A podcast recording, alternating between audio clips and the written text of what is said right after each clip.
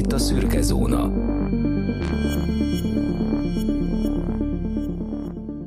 Üdvözlünk benneteket, kedves hallgatóink! A szürke állomány rovatunkhoz érkeztünk, tudva levő, hogy ezeket az adásokat kicsit másképp szoktuk kezdeni, és most is így teszünk. Én vagyok Rezső, a mikrofon túloldalán pedig Dani barátom. Sziasztok! Na hát van egy apropó, amiről mindenképpen beszélnünk kell, ez pedig a Profilozda Hostokat című pályázatunk, amit hatalmas várakozással szemlélünk. Ugye ezzel, ezen epizóddal egyidejűleg hirdettük meg, és ennyit lehet erről elmondani egyenlőre, a többi a pályázattal kapcsolatos információ az egyrészt a pályázat leírásában megtalálható, amit a show elhelyezésre került, illetőleg csináltunk egy külön rövid ilyen bónusz epizódot magáról a Profilozda Hostokat című pályázatról. Most meg fogjuk beszélni, hogy ki mit gondol erről. Dani, mit gondolsz erről a pályázatról? Szerintem egy érdekes kezdeményezés mindenképpen. Nem tudom, hogy milyen egyéb ilyen hasonló kreatív pályázatot lehetett volna indítványozni, mert azért ez, hogy mondjam, ez egy olyan dolog, hogy ugye rólunk szól, nem egy ilyen légből kapott téma, amivel kapcsolatban szeretnénk valami pályázatot indítani. Szerintem ez eléggé testhez álló, ahogy ugye egy fél mondattal megemlítettem, azért ez a te szívedhez közel van a profilozás, és szerintem biztos nagyon érdekes lesz végigolvasni, akár a te szemeddel is, hogy, hogy mit gondolsz a pályázatokról, meg csak az, hogy maga végignézni tényleg, hogy ki mit gondol, hogy kiderült rólunk, vagy hogy, hogy esetleg milyen mondatok, félmondatokat csépett el, amire talán azt gondolná, hogy, hogy hú, most akkor megtudott valamit, és valójában tényleg adott esetben vagy félrevezettük a hallgatókat, hogy nyilván ne fedjünk föl akár ismerősöket, vagy ö, pontos információkat rólunk, úgyhogy gondolom, hogy, hogy azért lesznek ö, érdekes ö, ö, beküldések is, de, de mondom, én epekedve várom, hogy vajon, vajon hogy sikerül ez az egész. Hát a magam részéről igazad volt, tényleg nagyon közel áll a szívemhez ez a bűnügyi profilalkotás, mert hogy erre irányulna a pályázat. Tehát mi ezt szeretnénk, hogy gyakorlatilag tárjátok fel azt, hogy mit lehetett eddig rólunk megtudni, milyen emberek vagyunk, milyen, milyen információkat sikerült feltárni, ezeket fűzzétek össze, tegyetek megállapításokat, éljetek következtetésekkel, hogyha az a következtetés, hogy egy narcisztikus barom a rezső, akkor azt írjátok le, hogyha, hogyha ez, ez, ez következetes, és, és azt érezzük, hogy valóban nem, nem csak egy sima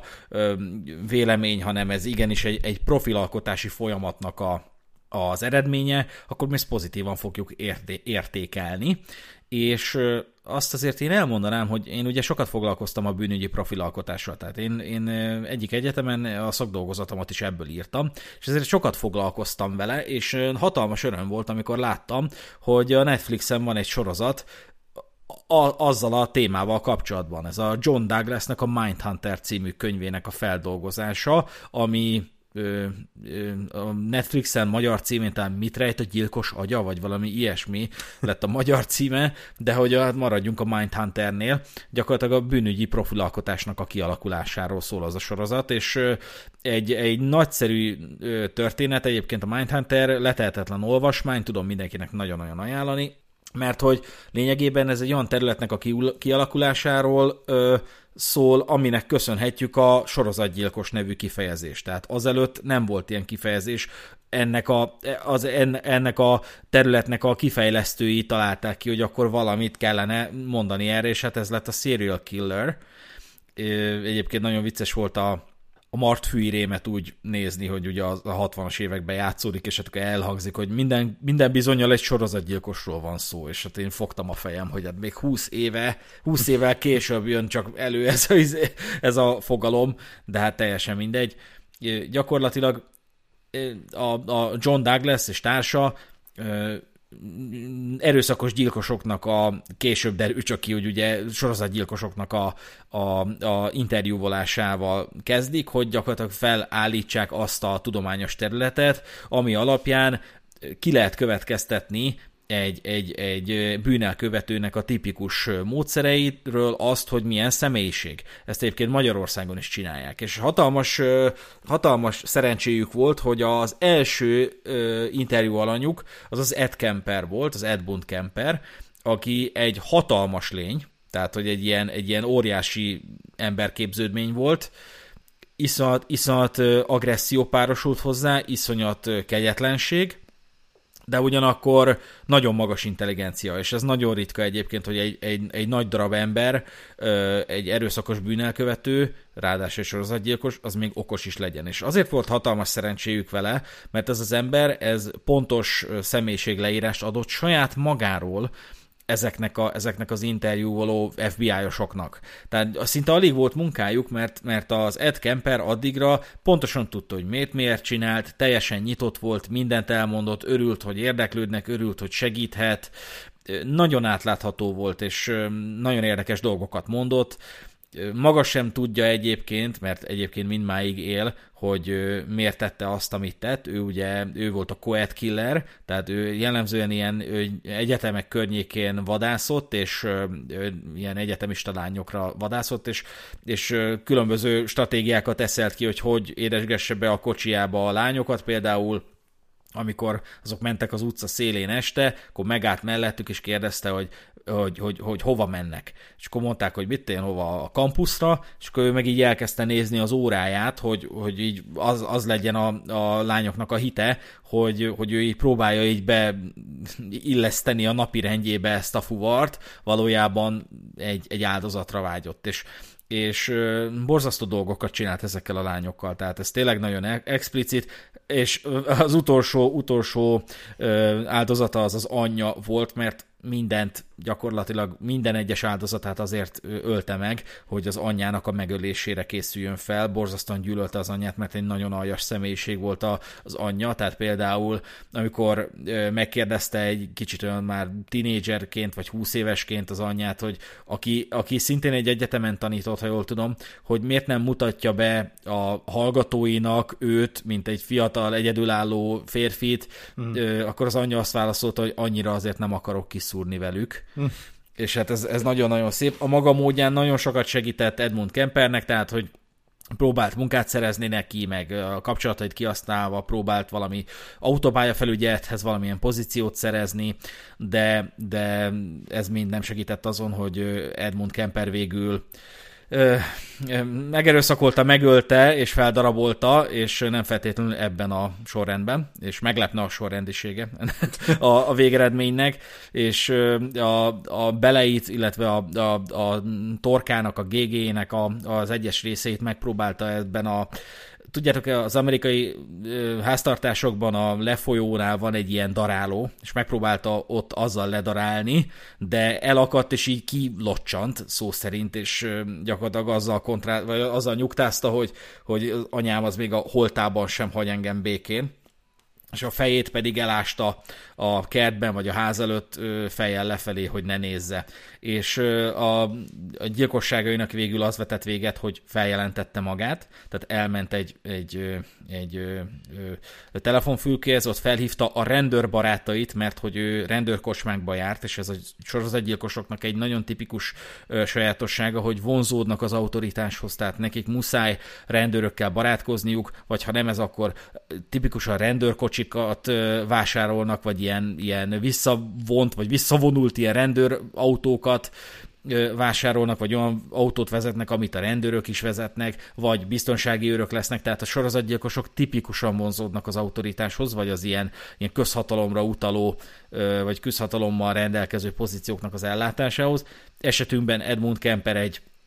egy ilyen rendőrmániás barom volt, és felhívta a rendőr spanyait, hogy én vagyok a Coet Killer, és nem hitték el neki, és többször kellett telefonálnia, hogy értsétek már meg, hogy én vagyok az a sorozatgyilkos, aki után nyomoztok. És nagy mhm. nehezen kijöttek, és ott, ott álltak telefonfülke mellett, hogy végre vigyetek már el, mert már egyébként sincs értelme ennek az egésznek, mert amit meg akartam tenni, azt megtettem, megölte az anyját.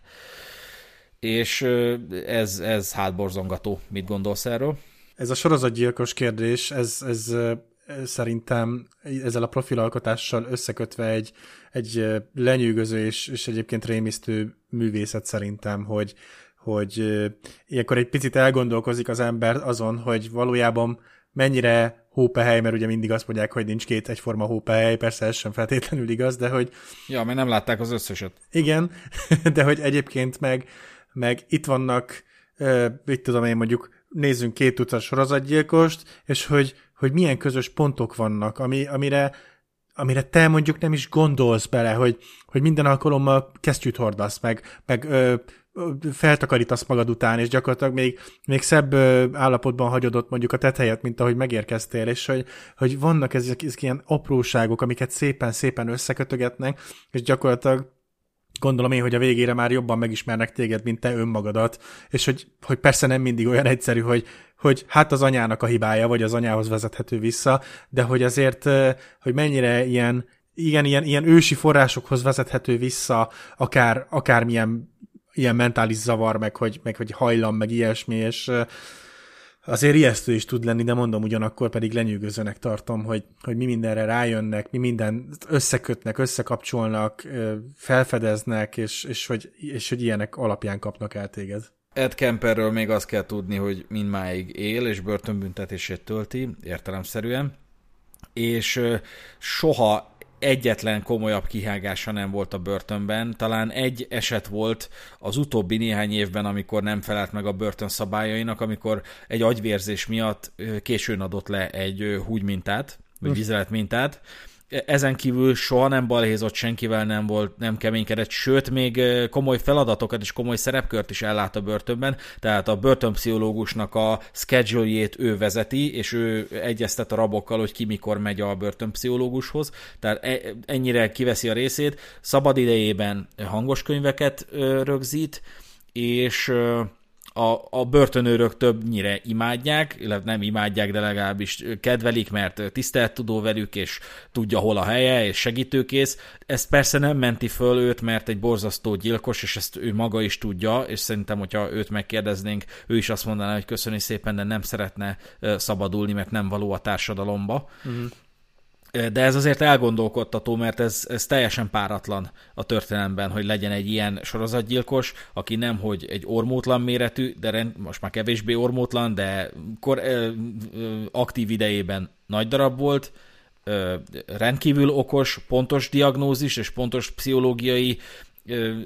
megállapításokat tesz magára nézve, és minden tekintetben betartja azokat a szabályokat, amiket a büntetés végrehajtási intézetben követnie kell. Egyébként ez is egy, egy, ez egy nagyon érdekes dolog szerintem, hogy, hogy ugye azt leszámítva, hogy most nem tudom hány évvel ezelőtt elkövette ezeket a szörnyű dolgokat, tényleg, hogy, hogy egy mondhatjuk, hogy ahhoz képest egy teljesen ellentétes személyiséget ismerhetnek meg akár az őrök benne a, a börtönben, és hogy ez is egy érdekes sajátossága tud lenni szerintem néha ezeknek a sorozatgyilkosoknak, meg ilyesminek, hogy mondhatjuk azt, hogy végül is ő így tényleg ö, megcsinálta azt, amit meg akart csinálni, ami fájdalom volt az életében, vagy akármi, azt így kiiktatta, túl, túllépett rajta, meg ilyesmi, és akkor innentől kezdve meg éli az életét nyilván nem tudom, hogy velünk kapcsolatban ilyen mélységekben majd el lehet menni, remélem, hogy azért nem, de hogy, hogy azért ez is egy érdekes jelenség, hogy, hogy ugye hogy viselkednek ezek az illetők ennyi évvel később. Igen, a bűnügyi profilalkotás többek közt Ed Kempernek és sok, rengeteg több erőszakos bűnelkövetőnek az interjújának köszönhetően fel tudta tárni, hogy létezik ez az úgynevezett homicid triász nevű dolog, ez egy ilyen hármas tulajdonság csoportosítás. Lényegében három olyan tulajdonság, ami alapján már a korai időkben meghatározható, hogy egy gyermek az, az hajlamos-e arra, hogy sorozatgyilkos legyen belőle, kicsit túlzóan fogalmazva. Az egyik az a, a késői bevizelési hajlam, tehát például amikor már nem, nem olyan pici a gyerek, hogy bepisíjen, hanem már nagyobb bacska, de így is bepisil, tehát uh-huh. ez mhm. az egyik. A másik az a tűzzel való kokettálás, tehát a gyújtogatás, a gyújtogatás szeretete, a tűz látványának a szeretete, a harmadik pedig a kisállatokkal való kegyetlenkedés. Uh-huh és ez, ez, ezt hívják úgy, hogy a homicid triász, e, ezeknek, ennek a három tulajdonságnak a feltűnése az, az gyaníthatóvá teszi, hogy gyerek hajlamos lesz az olyan magatartás tanúsítására, mint amit a sorozatgyilkosok tanúsítanak, tehát hogy sorozatosan gyilkolnak. És hát erről lenne szó egyébként, tehát hogy a, a pályázatunk erről szólna, kivéve innen a sorozatgyilkosokat, meg az erőszakos bűnelkövetőket, de hogy van az a pont, amikor, amikor egész egyszerűen valakinek a kilétét meg szeretnéd állapítani,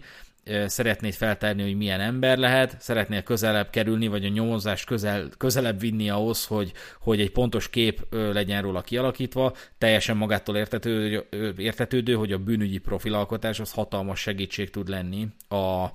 a, a nyomozásban bár ezt nagyon nehezen lehet úgy csinálni, hogy tehát nincs egy, nincs egy, egy kézikönyve az FBI-osoknak feltétlenül, vagy nincs egy olyan ö, leírás, vagy egy, tényleg egy ilyen, egy ilyen segítő eszköz, hogy meg tud állapítani, hogy mi alapján kell bűnügyi profilalkotást csinálni, vagy hogy ki, kinek milyen bűnügyi profilja van. Mm. Ezt a John Douglaséknek is csak úgy sikerült, hogy a semmiből megmondják, hogy ki követte el, vagy milyen fajta ember követte el a gyilkosságot, hogy rengeteg interjút készítettek a büntetés végrehajtásban, végrehajtási intézetben lévő emberekkel, és ez alapján szinte csípőből meg tudtak egy csomó ilyet állapítani. Magyarországon egyébként a Kovács Lajos volt az, aki ennek a dolognak a képviselője. Azért mondom múlt időben, mert visszavonult. Persze interjúkat ad, és nagyon érdekes dolgokat tud mondani, de, de ő, volt ez a döglött ügyes, hogy az ilyen lezárt ügyeket, azokat ő vizsgálgatta, ő nyilatkozott meg róluk, és ő is nagyon-nagyon pontos megállapításokat tudott tenni bizonyos gyilkosságokról, és amikor kiderült a, a, a gyilkosságnak a, a valódi elkövetője, akkor mindig ilyen cikkeknél behivatkozták a Kovács Lajost, hogy ő tett olyan megállapításokat, mint például, hogy ez egy kupecgyilkosság, ami azt jelenti, hogy nem ismerte az elkövető az áldozatot. Uh-huh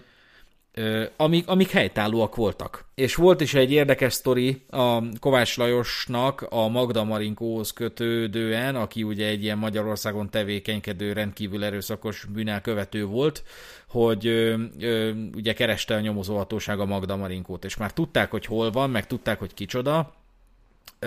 és le akarták tartóztatni, de valamiért nem a klasszikus módszert választották, hogy rátörik az ajtót, aztán veszélybe sodorják egyébként a nyomozóknak meg a rendőröknek az életét, hanem beidézték őt, valamilyen ilyen, ugye ő nem magyar volt, hanem azt hiszem szerb, uh-huh. valamilyen ilyen állampolgársággal kapcsolatos ügy miatt így behívták a rendőrségre, és ugye hát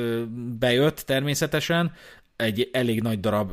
és elég jó erőben lévő emberről van szó, és bement a nyomozóhoz, és ott elkezdtek beszélgetni, hogy hát erről, er, emiatt jött meg, amiatt, meg hogy ezért idézték be, aztán végül is rámentek a lényegre, hogy hát itt most a letartóztatása lenne, mert hogy, mert hogy gyilkosságokat követett el. Uh-huh. És megpróbált meglógni, gyakorlatilag elkezdett dulakodni a jelentősen kisebb termetű rendőrrel, és megpróbálta elvenni a szolgálati fegyverét, de ez nem sikerült, hogy megpróbált az ablakon távozni. De az a rendőr, aki kihallgatta, az vissza, visszatartotta, emiatt ugye összetört az ablak, kicsit véres lett mindenki, különösen a Magda Marinkó, és hát végül is előállították, de hát nem előállították, letartóztatták, bilincsbe rakták, de hát ott volt az a nagy probléma, hogy hát ki kéne hallgatni, mert hogy kéne egy beismerő vallomás. De hát most ezek után már kinek, kinek fog beszélni egyáltalán. És akkor a Kovács Lajos mondta azt, hogy bocsika, hallgassa ki az, aki, akit nem tudott legyűrni, akinek nem tudta elvenni a szolgálati fegyverét, mert azt már tisztelni fogja és ementén is indultak el, és nem tudom, nincsen pontos tudomásom arról, hogy mi lett a kihallgatásnak a folyamánya, de az biztos, hogy egy kicsit jobban megnyílt a Magda Marinkó, mint, a, mint egy, egy random rendőrnek. Tehát annak, annak szerepe volt az ő személyiség profilja tekintetében, hogy, hogy egy olyan ember hallgassa ki őt, akit már szükségszerűen tisztelt, mert őt nem tudta legyőzni. Mm. És hát szintén a profilalkotáshoz fűződően van még egy nagyon érdekes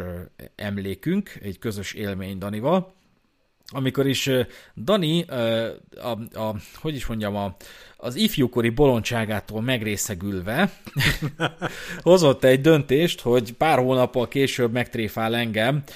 bocsánat, a, a április elsőjéhez képest pár hónappal később megtréfál engem, és az akkor még egyetlen és elérhető és elfogadható színvonalú IVIV N, tehát az Iviven csinált egy, egy, egy ilyen kamu profilt, amit úgy nevezett el, hogy Mr. Anonymous. És ne, írt nekem ennek a Mr. Anonymousnak a nevében, de nem sokat, csak azt, hogy nem, nem akarod inkább te elmondani? Hála Istennek, meg kitöröltem az emlékezetemből, úgyhogy nyugodtan felidézhetette. Hát azt írta Dani, hogy hogy Szerbusz Rezső, te nem ismersz engem, de én mindent tudok rólad, hogy egy a lény, de ez nem is, nem is fontos, egy a lényeg, hogy pokollá fogom tenni az életedet. És én annyira, annyira magamra vettem, bár, bár ez nem, nem kellett sokáig ebben a, ebben a megtévesztésben élnem, mert kb. még aznap mondta, hogy április bolondja, júniusban, de annyira magamra vettem, hogy, hogy elkezdtem foglalkozni az, hogy ki, hogy kinek áll ez érdekében, hogy, hogy, hogy ilyet írjon nekem, hogy miért, miért, valamiért nem, én ilyen barom vagyok, hogy így a barátokra így nem gondolok.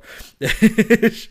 és, és mit volt mit tenni? Elkezdtem egy, egy profilt, személyiségprofilt írni, de nem, tud, nem ismertem még ezt a területet akkor, csak egész egyszerűen jött egy ilyen intuitív sugallat, hogy nekem fel kell tárnom, hogy ki ez az ember, ha nem is deríthetem ki, hogy mi a személyisége, de azt megtudhatom, vagy nem, nem, nem deríthetem ki, hogy mi az azonossága, de megtudhatom, hogy mi a személyisége, tehát hogy, hogy mi, mi lehet jellemző rá. És így ilyen megállapításokkal próbáltam élni, nem sok sikerrel, mondjuk egy olyan 30-40 százaléka volt esetleg pontos, de azok nagyon általános megállapítások voltak, de, de érdekes, hogy az emberben benne van ez, a, ez az intuíció, hogy akkor, akkor, ha nem tudjuk, hogy ki csinálja ezt, akkor, akkor kezdjük el feltárni, hogy ki lehet, de ne egy listát írjunk, hogy kik a potenciális elkövetők, hanem, hanem hogy nagyon távolról nézve milyen személyiség lapul az álnév mögött, és talán ennek segítségével fel tudjuk tárni, hogy ki ez a valaki, vagy közelebb kerülhetünk hozzá. Szeretném hangsúlyozni, hogy fiatal voltam, és kellett a pénz, szóval ezt, ezt azért ne felejtsük el. Nyilvánvalóan nem a, az egyik legbüszkébb ö, ö, írományom volt ez, meg, meg, ö, meg poénom, ezt aláírom, de ezt nagyjából már egyébként utána is aláírtam. Ö, egyébként ö, érdekes volt abból a szempontból, hogy a Habiztis epizódban megemlítettünk ö, élményeket, ö, ugye ismerőseinkkel kapcsolatban, és az egyik ilyen ismerősünk ö, természetesen azért nem volt rest, megint csak egy kicsit adni a lovat a szituáció alá, olyan téren, hogy hogy úgy figyelj, figyelj Rezső, nekem olyan hacker haverjaim vannak, hogy gyakorlatilag két másodperc alatt kiderítjük, hogy kiről van szó, és hogy, hogy igazából ekkor forgattam a szemem, és, és annak ellenére, hogy egyébként is azért el volt tervezve a fejembe ez a folyamat, akkor volt az, hogy, hogy úgy döntöttem, hogy lehet, hogy talán tényleg az a legcélszerűbb, ha minél hamarabb ö, fölfedem a, a kilétemet, mert ö, szerintem annak sem lett volna jó vége, hogy akkor tényleg ott adják alá a lovat, és akkor, és akkor csak felpörgetnek téged még jobban. Ö, mert azért azt tudjuk, hogy főleg akkor abban az időszakban, egyébként én úgy emlékszek, hogy ez már IVIV volt, és nem IVIV, de minden lehetséges egyébként, hogy, hogy azért nagyon sokan nem figyeltek arra, hogy mit osztanak meg, és mit nem osztanak meg magukról. Most itt inkább arra gondolok, hogy ha Rezső akkoriban úgy döntött, hogy szeretne megtudni valakit, vagy valamit valakiről, akkor pusztán annyit kellett csinálnia általában, hogy akkor a MyVip-es profilját, vagy az ivv profilját megnyitja, és hát voltak olyan hülyék az emberek, hogy elég sok mindent megosztottak magukról, úgyhogy ezért ez egy veszélyes időszak volt ebből a szempontból, hogyha szerettél volna valamit megtudni valakiről. De hát a lényeg az az, hogy ugye igen, ezt én egy nagyon-nagyon jól kitervelt poénnak gondoltam, és valamennyire azért ügyeltem arra, hogy, hogy ugye a profilomon ne nagyon lehessen észrevenni semmit, ami utána, ha jól emlékszek, akkor töröltem is azt a profilt, de hogy hogy ugye manapság is, hogyha akár ránézel egy Facebook profilra, akkor ugye a keresőmezőben sok, sokszor kiírja azt, hogy mondjuk milyen néven regisztrálta ezt a profilt. És akkor hiába vagy te Rezső 420 a Facebookon, lehet, hogy kiderül, hogy valójában Gézácska az igazi neved, és ez, ez így meglátszik a, a, a linkben. Úgyhogy, úgyhogy, úgyhogy igen, egyébként, hogyha nagyon szeret keresgélni az ember, akkor azért sok ilyen passzív információt magához tud rántani, és, és hát igen, ez egy érdekes folyamat tud lenni. Igen, erre én is emlékszem, hogy a, az, a, az a korábbi barátunk, akit érintettünk a Habistis epizódban, az szinte azonnal megpróbálta elhitetni, hogy milyen hackereket ismer, és még ott telefonálgatott is, és abszolút abban a hídben voltam, hogy ez kb. így estére kideríthető Igen. valamilyen célszoftver segítségével, hogy hogy ki, hogy ki volt az elkövető, de hát előbb, előbb, szerencsére előbb fettett fel ezt a dolgot, mint hogy, mint hogy ebbe belemenjünk, és ezzel felszabadítottál engem egy nagyon komoly pszichai teher alól, viszont nem tudod, hogy magaddal mit tettél, illetve nem tudhattad, hogy magadnak mit csináltál ezzel, mert onnantól kezdve bármikor valami kamu profil rám írt, vagy, vagy, vagy troll kommentet kaptam, valami kétes megítélhetőségű profil részéről, mindig te voltál az első, akit írta, akinek írtam, hogy hát ez rád volt, Dani. Te voltál? Mr. Anonymous. Igen, vagy gyakorlatilag izé, éjszaka felhívtál engem, hogy mit írtam neked. Én meg csak néztem, hogy mi, miről beszélsz ki, mi, hogy Hát, hogy, hogy készült itt egy, írtak rólam egy cikket, meg, meg egy beszólást, meg egy kommentet, és így Ö, nem, nem. Tudom, tudom, de nem, nem én voltam. Logikus jogos, vagyok, jogos. nem én voltam. Ez nagyon jó. És akkor visszatérve a Profilozd a Hostokat nevű pályázatunkra. Egyrészt azt azért említsük meg, hogy ugye ezt miért csináljuk. Tehát mi szeretnénk egy kicsit részévé tenni a, a, a hallgatóinkat ennek a tartalomnak a gyártásában. Észrevettétek, hogy vendégeket nem igazán hívunk ebbe a műsorba, és ez eddig egyelőre úgy rendben van nekünk, nem vagyok benne biztos, hogy ezt, ezt, ezt érdemes. Egész egyszerűen a mi az általunk választott műfaj ezt nem követeli meg. Biztos, hogy nagyon érdekes, meg biztos, hogy rengetegen hallgatnák. Lehet, hogy erre egyszer sor is kerül rá, de jelenleg nem ezzel foglalkozik a podcast. Ugyanakkor meg látjuk, hogy alakul egy közösség, egy hallgatói bázis, ami egyre nagyobb, egyre aktívabb, és talán itt érdemes is egy shoutoutot tenni a letöltési mennyiségek tekintetében. Dani? Igen, hát ugye ezt már az előző szürkeállomány, meg talán epizódokban, már egyéb epizódokban is szerettük hangoztatni, hogy mindig meglepődünk azon, hogy mennyire sokan hallgattok minket, és hogy ez milyen szépen exponenciálisan nő és, és én nagyon-nagyon pozitívan fogadtam azt, hogy hát most az adás felvételének időpontjában több mint 18 ezer letöltésünk van, mire ez az epizód megjelenik, addigra valószínűleg el is érjük a, a bűvös 20 ezeret, köszönhetően annak, hogy azért nagyjából hetente legalább ezer új meghallgatást szerzünk, és, és, és ezt nagyon lenyűgöző. Például az első epizódunk nemrég lépte át a, az ezer letöltést így önmagában. No. Úgyhogy ez szerintem nagyon lenyűgöző számok, és, és azért a Telegram csoportunk is szépen kezd növekedni, lassan száz fő van benne a beszélgetésbe, és, és úgy érzem, hogy tényleg szépen lassan elérünk ilyen különböző mérföldköveket, amiket már tényleg érdemes így, így megosztani veletek, hisz nektek köszönhetjük ezeket a mérföldköveket. Igen, és beszéltük is az adás előtt Danival, hogy elég aktív a Telegram kibeszélő, természetesen úgy, hogy többnyire, ha jól vettem észre, jogászok nem igazán hallgatnak minket, de, de, de laikusok igen, és ezért sok kérdésük van. Én, mint a Szürke Zóna Podcast jogásza, megpróbálom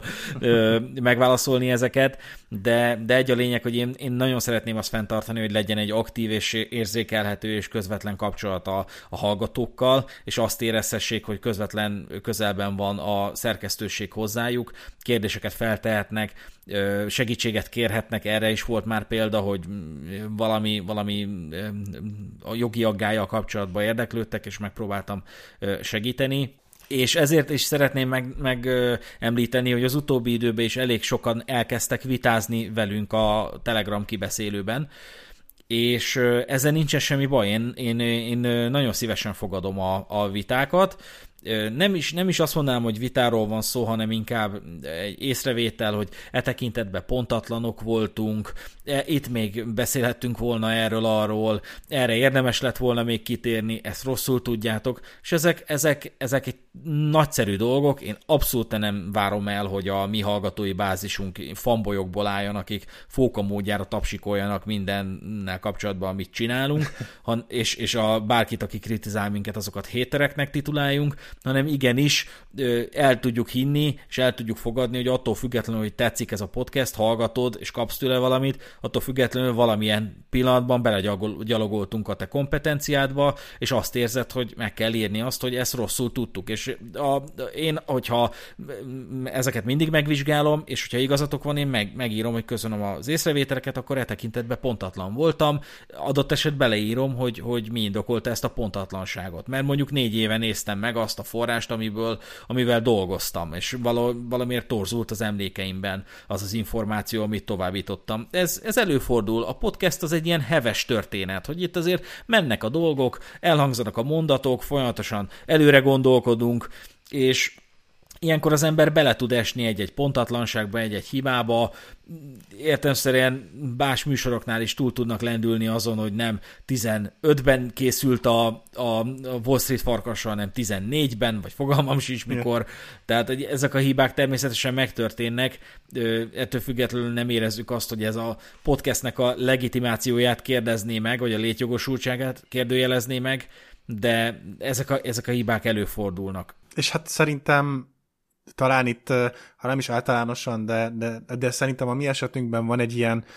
egy ilyen iratlan döntéshozatal, hogy, hogy ö, adott esetben milyen pontatlanságokat engedünk meg magunknak, meg milyen dolgokat vonunk össze. Tehát, hogyha mondjuk a kiadók témakörben mi valamilyen oknál fogva, fogva kitérünk a kriptókra, akkor valószínűleg van egy szál, ami kapcsán mi ezt logikusnak találjuk, hogy kitérjünk rá, és és hát vannak ilyen döntéshozatalok, amikor, amikor ugye figyelembe kell venni azt, hogy szórakoztató legyen a műsor, adott esetben felkeltse az érdeklődésedet, legyenek kérdéseid, magadtól még próbáljál utána nézni a témának. Ugye valamilyen szinten meg vannak kötve a kezeink, mert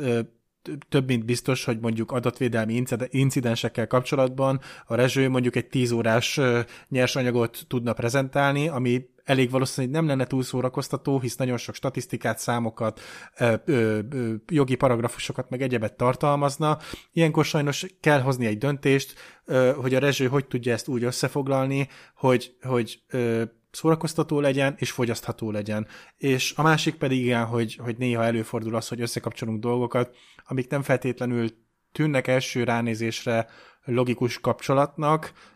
ugyanakkor mi fontosnak tartottuk, hogy megemlítsük, ha másért nem is, már csak azért, hogy egy, egy diskurzust elindítsunk ezzel kapcsolatban. Igen, és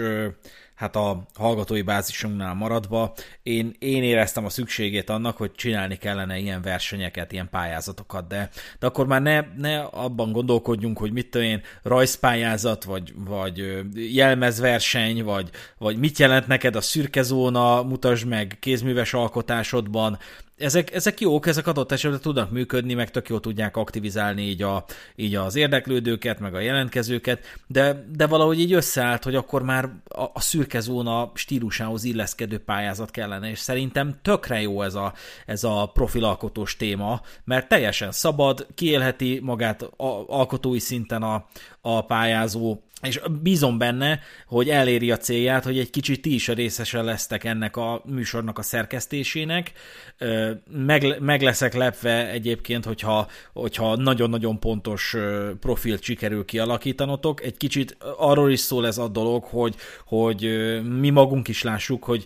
hogy milyen tekintetben voltunk következetlenek mm a, a személyazonosságunk titokba tartása tekintetében. Én erre végig figyelek, de, de néha én is egész egyszerűen ilyen, ilyen Tarlós Istváni időket idézve valahogy így, így azt érzem, hogy a feleségemről kell beszélnem a műsorban, meg hogy meg kell említenem, hogy a feleségem így, nejem úgy, és, és ezt a Tarlós csinálta annó így rendszeresen, hogy a maga 70 évével az ilyen sajtótájékoztatókban mindig megemlítette, hogy az asszony mit mondott neki otthon, és ez szerintem tök szimpatikussá tette őt, egyébként talán egy kicsit tőle is kölcsönöztem ezt a dolgot, de, de hogy ettől függetlenül az, az az információ, hogy az én feleségem mit mondott nekem az életem adott szakaszába, nem biztos, hogy azt szolgálja, hogy az én személyazonosságom titokban maradjon. Vagy a feleségem személyazonossága. És ez a pályázat nem is feltétlenül a személyazonosságunk feltárására irányul, hanem hogy kiderüljön, hogy, hogy, hogy az a szerep, amit mi mutatunk, az azonos se tud lenni azzal, amit mi amit ti kikövetkeztettetek az általunk elmondott információkat összefűzve. Hát az be kell vallanom azért, hogy, hogy ha mondjuk egy ilyen cosplay versenyt indítanánk, hogy a, a te Rezsőnek a profilképé, profilképe szerint beöltözne száz ember, és így összegyűlnének egy helyre, biztos érdekes látvány lenne. De hát igen, végül is a Szürke Zóna podcast önmagában próbáltunk egy olyan témát megragadni, ami ugye nem feltétlenül található meg mindenhol, sőt, nagyon kevés helyen, és gondoltuk, hogy akkor talán ehhez passzolna egy olyan pályázat is, ami egy kicsit eltér a szokványostól, hogy tényleg nem csak az, hogy beküldesz egy, egy, egy oldalas rövid novellát, vagy egy rajzot, vagy akármit, hanem ez olyan érdekes lehet, szerintem egy, egy egész testhez álló kihívás tud lenni, hogy, hogy azért próbáljál meg ilyen dolgokra rájönni, és hát nyilván sokat fogunk még gondolkozni pályázatokon, mert biztos, hogy nem ez lesz az utolsó, és remélem, hogy, hogy hasonlóan kreatívak tudunk lenni azoknál a pályázatoknál is, mert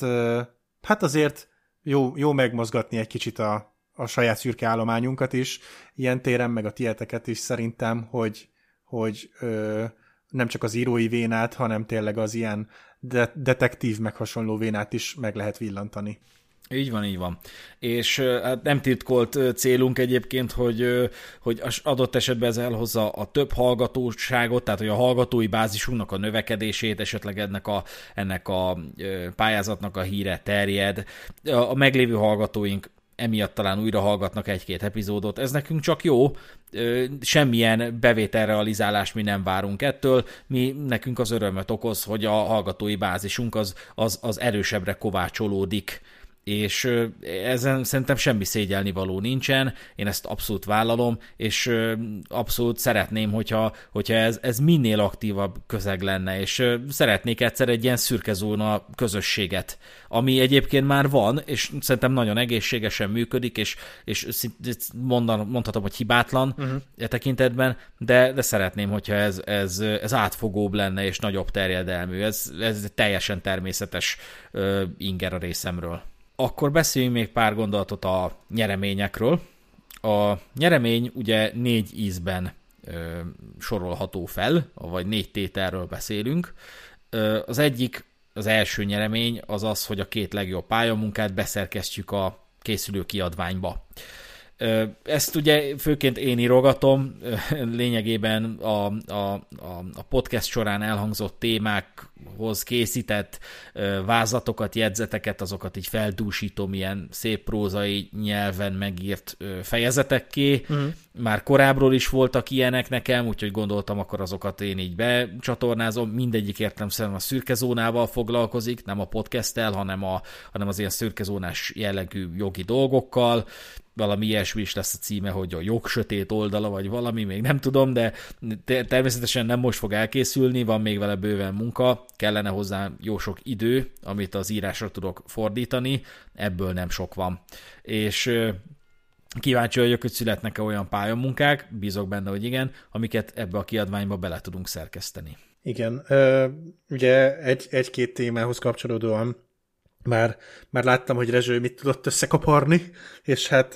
szerintem ez egy, ez egy nagyon szép kiadvány lesz, hogyha egyszerre jutunk odáig, hogy, hogy megvalósuljon, és